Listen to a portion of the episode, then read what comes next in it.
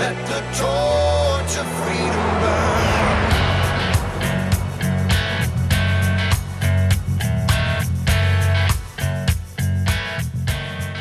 Welcome to the intersection of faith and the culture. This is Wall Builders, where we're taking on the hot topics of the day from a biblical, historical, and constitutional perspective. Thanks for joining us today. Be sure and visit our websites, wallbuilders.com and wallbuilderslive.com. You can get a wealth of information at both of those websites, and that's also the place you can come alongside us, make that one time our monthly contribution. And yes, that helps put fuel in the tank for us to be able to reach more people. We can train more pastors, legislators, young people, teachers, all the different things we're doing to sow into the culture and bring truth to the culture. You can be a part of that. Make that donation today. We appreciate your support. And all of you across the country that have already been doing that, thank you. Thank you. Thank you. We appreciate you being part of it. I'm Rick Green, America's Constitution coach and a former Texas legislator, and I'm here with Tim and David Barton. Tim's a national speaker and pastor and president of Wall Builders. David, of course, is America's premier historian and our founder here at Wall Builders. You found us on a Foundation of Freedom Thursday. Now, that's the day where we are able to take your questions and dive into foundational questions about the Constitution, the Declaration, founding fathers. Maybe it's a biblical principle applied to a hot topic of the day, an issue that you've been thinking about. Send those questions in radio at wallbuilders.com. That's radio at wallbuilders.com. Let's get into that first question of the day, guys. This one comes from Wendy. She asked about taking a Constitution class. She said, "I want to, I'm wanting to take your Constitution class. Plus, I have asked my church to have a connections group using your program. However, with the mess our country is in, is it too late to acquire this learning? If the leaders of our country are throwing our Constitution out the window with such disregard and at such a fast pace, will this class be beneficial and will it help in any way to get our country back? I do not want to give up, but it almost seems we need only God to save us." I enjoy your courage and your encouragement. Guys, Wendy's not alone. We, we get these questions a lot. You know, is it too late? Is America too far gone? Should we give up? Uh, what difference could it make? The, all of those questions kind of fit the tone of, of, of what Wendy's asking, and and I, and I hear her heart. I understand, uh, but I'm guessing uh, we're all three probably thinking the same thing. But what's what's y'all's answer to Wendy? I would start off with saying that uh, we don't think it's too late. I mean, there, there's just too many biblical examples of the people thought it was gone, God didn't. So one of the things that's really clear is we don't always have a good grasp for God's timing and what God's going to do. And if God has chosen for a nation to go down, most of the time the nation didn't even know that. So one of the things that I think is really important for this kind of discussion is that we approach this the same way John Quincy Adams approached it. And he had this this kind of life message mantra that duty is ours, results are God's. And so it's not up to us to know when nations are going to pass away, when nations are going to be born. That's not our call. That's God's call. What's up to us is doing everything we can until that is too far gone. And we're not too far gone. As long as we have opportunities, we're not too far gone. Even the church, the, the, the Christian church in China is an underground church. They're not too far gone. I mean, just because we may have to change the way we do things doesn't mean that it's hopeless or that it's gone. So, first thing is, I don't, I definitely don't think that we're, we're too far gone to be able to do it. The second thing is, you need to study revivals in history because you find that revivals turn nations around, but you also find that it takes decades to turn a nation around. It's, it's not always really quick.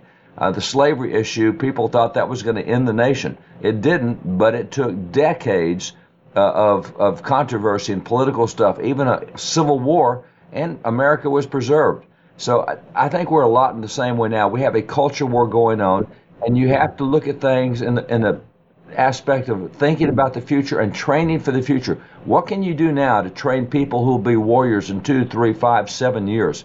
What can you do now to take people in the Constitution class and get them to say, hey, you know, now that you know the Constitution, get on a school board, get on a city council, start building a farm team. Uh, one of the problems we have right now is we don't have enough people ready for higher office that actually know the Constitution. And it's going to take a while to get them trained. But that doesn't mean that we can't take lower offices and we can't take not only school boards but junior college boards. I mean that that there's no way that doesn't mean that we shouldn't have well-funded people trained so they can be regents on universities and go in and do what they're doing in Florida and and take the woke out of universities. There's just too many ways of going at it. So one thing I would suggest is just stop watching the results. Stop watching whether it's good, bad, or indifferent. You start moving forward with training people encourage them to get involved, show them how to get involved. And that's probably the other thing we've been talking about a lot recently is process.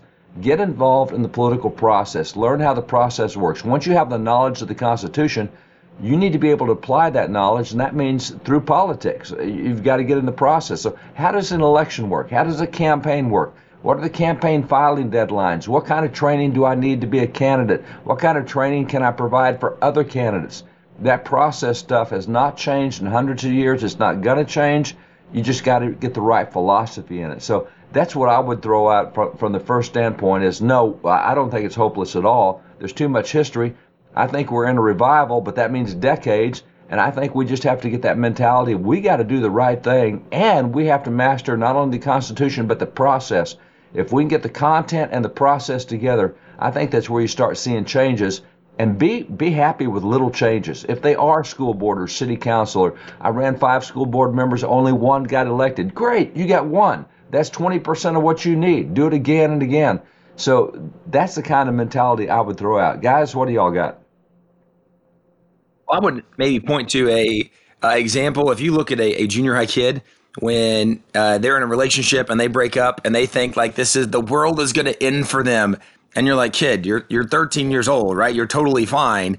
Well, what's their problem? Their problem is they don't have perspective. This this seems so big because they don't understand that there's so much more in their life and to the story. And I think when people are looking at America right now and going, "Oh my gosh, America, it's over, it's going to end," and you know whether it, it be with some of this talk about the uh, the digital currency coming and what Biden's doing and all these issues and disasters we've seen, the polarization in America, people feel like America's over.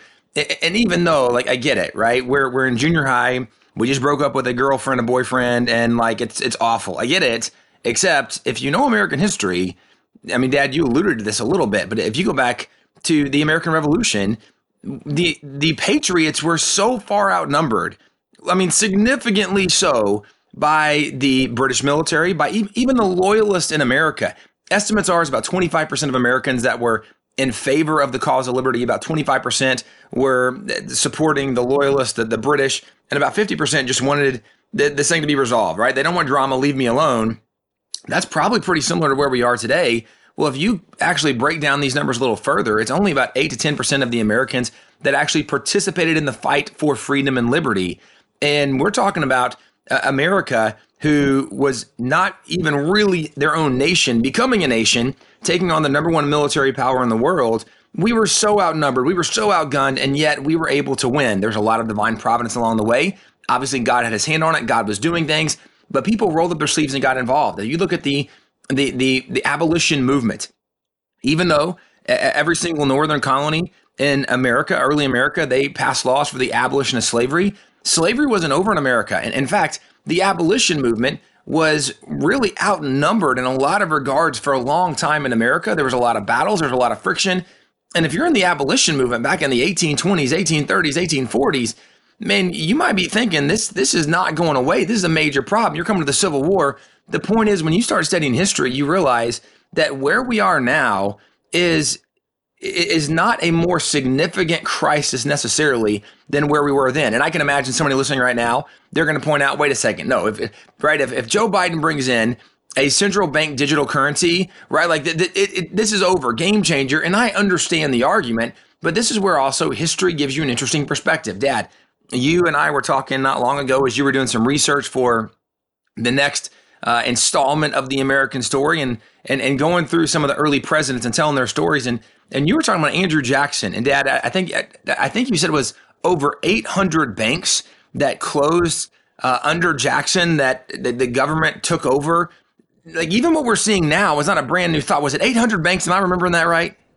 Yeah, it was 800 banks at a time when America had a much smaller population, many fewer states. I mean, that is a massive, massive collapse. Uh, led to an eight-year depression. Uh, it was it was serious stuff. All that to say is where we are now is not necessarily the most significant, crucial moment in American history that we can't overcome. Not to say it's not important, it is clearly important. And if we don't fight and overcome these issues in our nation, then yeah, America might be done. But it's not gone so far that we can't at this point roll up our sleeves and with God's help turn this thing around and you know, Dad, as you mentioned, just getting involved locally and not worrying about the results, the John Quincy Adams mentality, duty is ours, results are God's, and, and even what we learn in the parables from Jesus, that we've been called to be faithful. Well done, good and faithful servant. Be faithful. in doing the little things. When you're faithful in the little, you will be ruler over much of what the Bible tells us. We need to be faithful in the little and not be so overwhelmed and overcome as this junior high relationship scenario. And I, and I don't mean say to be degrading to anybody in junior high or to anybody that feels like you know maybe America's in a really significant trouble, and you feel like I'm I'm belittling it by comparing it or likening it to a junior high relationship. I don't mean that at all. Other than if we if we had perspective, even if you think about it in the book of Numbers in the Bible, when the Israelites were going to take the land of Canaan, and, and uh, God tells them, "Hey, choose a leader from each tribe. Let's go check this thing out." Moses sends the leaders in. And when they come back, we all remember 10 of the leaders said it, it's there, there's no way. I mean, yes, eh, the land was really good. There was great things there, but we were grasshoppers in our own sight. These were giants. They were going to squish us like bugs. And Joshua and Caleb said, guys, you're crazy. Let's, let's go take this land right now because they maintain the biblical perspective that even though we know, again in the Bible, that there are things that are impossible for man that are possible with God. And if we're looking at America now going, it's impossible, the only reason we can think it's impossible is because we don't have a God perspective. And we need to make sure we maintain that faith perspective that with God, all things are possible. Is there a lot of work to do? Absolutely. I mean, absolutely. There is so much work to do, but God definitely equips the people that He calls. And we know that God can definitely strengthen us to help turn this thing around. Man, there's so much there, guys, that, that y'all said. I just want to reiterate that that's a generational generational mindset that, that you just shared. We have to think long term and not be selfish. We tend to be selfish. We want the results now. We're immediate gratification. Uh, so the John Quincy Adams attitude is what we need to shift to, away from immediate gratification to we're going to do our duty even if we don't get to see the results. We're going to plant the trees that we may not get to enjoy the shade of. Uh, you know, we're going to we're going to do this for the next generation. And if the Lord comes back, great. If He doesn't come back for a thousand years, we've done our part and we love to joke about it. But Jeremiah, you know, I know the plans I have for you, plans to prosper you. Everybody's got the mug or they got the pillow or they got it on something somewhere in their house. But we don't talk about the fact they were marching off to 70 years of captivity. Who knows that we may be headed for bad years or good years? We don't know. But we do our duty. We plant our gardens. We marry our wives. We raise our children. We build our houses. All the things he said to do. He's got great plans for us. And uh, just a great question from Wendy. Wendy, we encourage you do your part, do your duty, leave the results to God. Going to take a quick break, guys. We'll be back with our next question in just a moment. You're listening to Wall Builders, and we're taking on the foundations of freedom today. Send your questions in to radio at wallbuilders.com.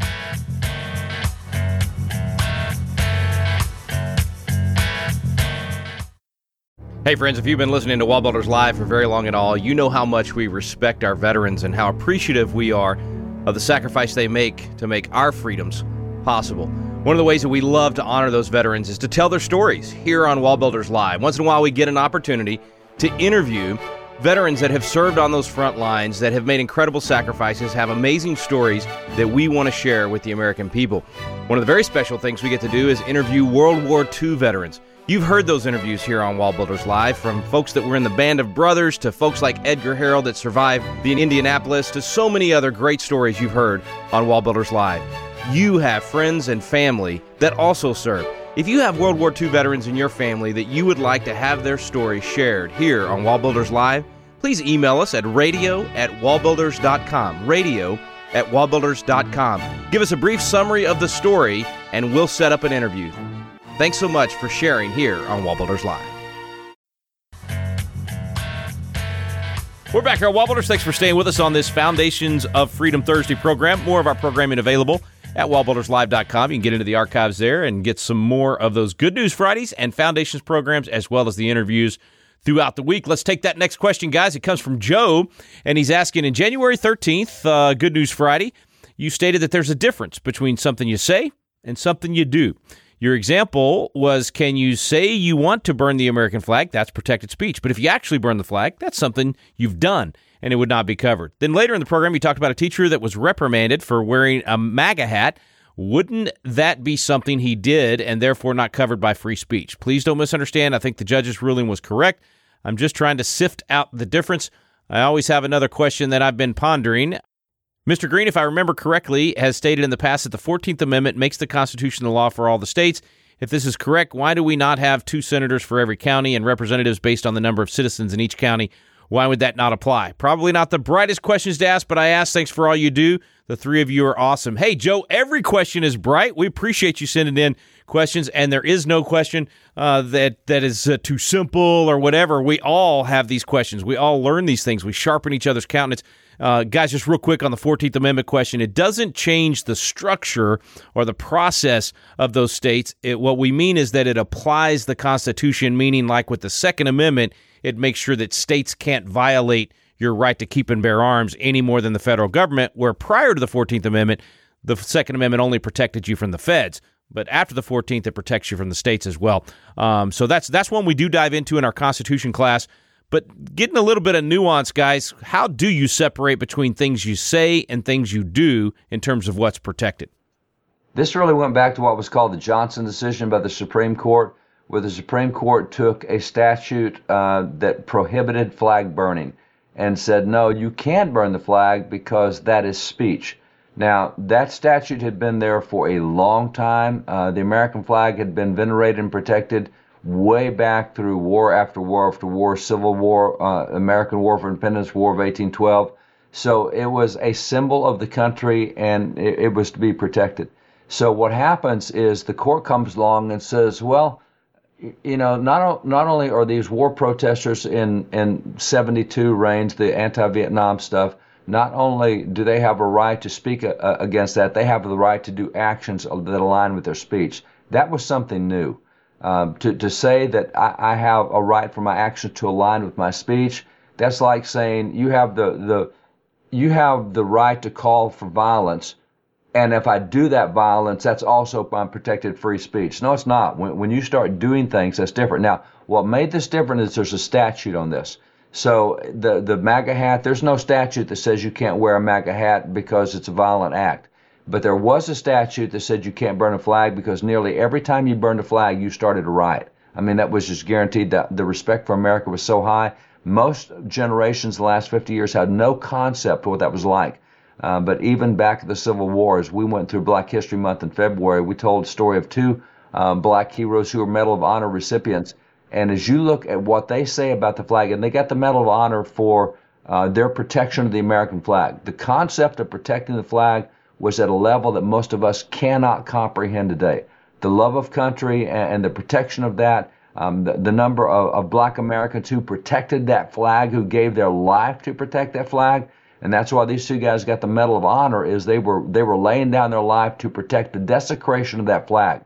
That's not the same as, as wearing a MAGA hat. And so the distinction really comes back to the, the court at that time had a very clear statute with a very clear record of what it meant and what was limited to. You could advocate burning the flag, but you could not do it.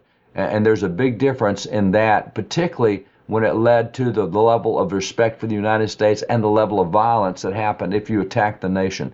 So this was an era of patriotism very different from what's defined today. Um, it's it's easy to understand if you go back through history and see how special America was and today, too many Americans are ambivalent about how special America still is. Yeah, we're special, but you know, if it doesn't work out, that's just the way it is. There's very few people willing to lay their life on the line uh, in the same way that we saw in previous generations. And I don't mean that militarily, I mean citizen wise. Citizen wise. So that's the difference with the MAGA hat. MAGA hat is part of what this generation is, but it did not have a statute protecting the MAGA hat. It, it that's just an expression of free speech. It's politically disliked by those on the left um, people and progressives especially. I mean, that's why they did the January 6th narrative to a great degree to try to villainize everything associated with Make America Great. They want that to be a symbol that if it ever appears in public, it's an insurrection symbol. I mean, that that's their attempt politically to make it, but there's not a statute. So, Joe, that's that's the big difference. Is we came out of a culture in America where that statute protected something that was very American that people had given their lives for, as opposed to something that is an expression of free speech. You still had the right to express yourself. The court should have come back in that case and said, hey, you got the right to be anti war, you got the right to protest, you got the right to do all that, but you don't have a right to burn the flag because you want to protest. That's something that has been off limits politically. It was not political speech, it was part of the essence of the nation. So that's the way I would look at it. All right, guys, we got time for one more question. This one comes from, I believe she's might be pronounced Laverly. I've never seen a name spelled that way, so thank you for sending in the question. Laverly, appreciate it. Your, your question is about children's interest. It says throughout the Old Testament, God often told his people to remember the going out of Egypt and crossing the Red Sea. He gave us the gift of America. People forget the miracles involved. Has anybody written on remembering his hand for children 10 to 13 years old. So um, i love her question, guys. She's basically saying, you know, we're told in the Old Testament to remember the former days. David, I remember you talking about that. The first cassette tape I ever heard from you, you talked about the importance of remembering the former days. And so she's asking, have we got a, a, a method of teaching 10 to 13 year olds about God's hand in the forming of America? Uh, what, what did you say you listened to, Rick? A cassette? it, well, I have to describe it for folks. You know, whenever the little little tape thing would break, you'd take your pencil out and you'd roll, you'd put it in the little and roll it up, and you'd tape the anyway. Yeah, yeah, very cassette tapes. I'm showing my age. Those are those are. I mean, legitimate antiques now. Once it's 25 years old, that's an antique. so we're almost two generations of antiques here, bro. That that's an old that's an old listen, bro.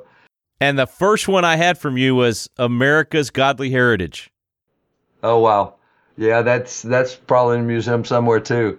So the uh, the answer, and that is a great question. I mean, getting getting young people, getting children to understand um, God's providential intervention in America, how special America was, that God went out of His way to perform miracles to help us exist, to help us survive, to help us continue. That that this is God's plan, as demonstrated by His voluntary intervention that's something really important to understand. It's not like God is just letting us coast and whatever we do, that's going to be fine with Him. He really does have plans and, and purposes for nations, and maybe none more than America with the intervention He's had here. There's a few nations that, that you can really find that intervention. So it's super important to get that transmitted on to kids so that they do understand that, you know, not only is, is America unique historically, she's unique in the eyes of God because look what God's willing to do. So there's a book that came out back in the 70s. It's really good for all adults. It's called The Light and the Glory. And it went through so many of the miracles uh, that, that God did over nearly 400 years and, and went through them and really highlighted them. It was one of the books that really got me started in looking at history for the first time because what it had I had never seen before, but it had really great footnotes going back to original documents and letters from the founders, etc. So that got me started well, there is a book today called The Light and the Glory for Children. And that's a really, really good book. Uh, it helps people understand that God does have a plan and a purpose for America, and we need to be part of that. Uh, Bill Federer is another one who's out there that's got a lot of good stuff for kids, showing God's hand in, in history. So that stuff really, really is good. And by the way, I mean, it, it's a good thing for every adult to read the kids' versions too, because it reduces it to such simple stuff and it's so clear because you write really clearly for kids, and it'd be good to write for adults sometimes that way. But nonetheless, that's a good book for everybody. I would also point out the American story. Uh, we do tell a, a, lot of the providential moments at, at various points in American history. Dad, you mentioned Bill Federer, uh, who's a very good friend, friend of the program. We've had him on many times, and I'm sure we'll have him on many times in the future. Well, his wife, uh, Susie, has also written some books, and they're called Miracles in America or miracles in American history, I guess is what it is. Nonetheless, those are ones that specifically highlight times where uh, people prayed, God got involved, God did miracles, and so those are those are additional books to look at. And then we, we, there's lots of other resources as well on our website that even there's early biographies we've gone back and, and reprinted. And I'm saying early, some of these are from the 70s, 80s, 90s, but they were done for kids to learn some of the heroes of American history so those are those are other ones to go and look at on the Wall Builders website. But certainly between the light and the glory, Bill and Susie Federer, the American Story, there are some great resources out there and, and ones that people really ought to to be able to read and go back and learn some of those incredible providential moments of American history.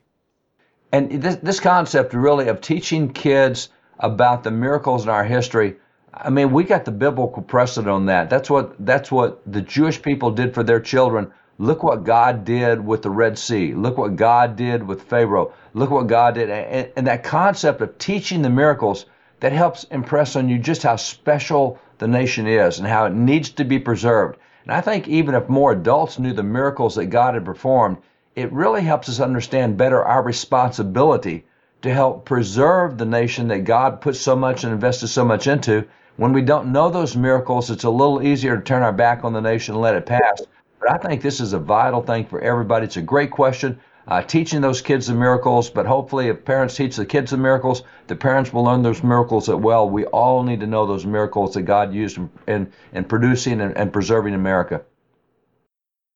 It's also just more fun, guys. The, the the way you're describing it, and and and when you tell those miracles and those stories, the kids are going to pay more attention than just memorizing dates and names and and the old you know the way we typically teach uh, history. So I mean, exactly how it was done in the Bible, right? They recounted all the stories and went through the drama of all the different things that were experienced, just like crossing the Red Sea and and all the other things. So this this is definitely the way to do it, and I, and I can tell you, folks, your kids will enjoy it. They'll if you do it well if you use the stories and you bring the history to life and you actually tell it through the eyes of the people that experienced it, much the same way those Old Testament stories are told in the Bible, your kids will enjoy that and it'll stick with them and they'll get those those life principles as well. Lots of great tools already recommended to you today. Uh, many, many more at our website at wallbuilders.com. So check that out today, and we've got links there for you as well and uh, just just just make this purposeful. I, I, think this is one of the things we've been missing. We've kind of left it up to the to the schools, left it up even even if it's the private schools, right? We've left it up to the, someone else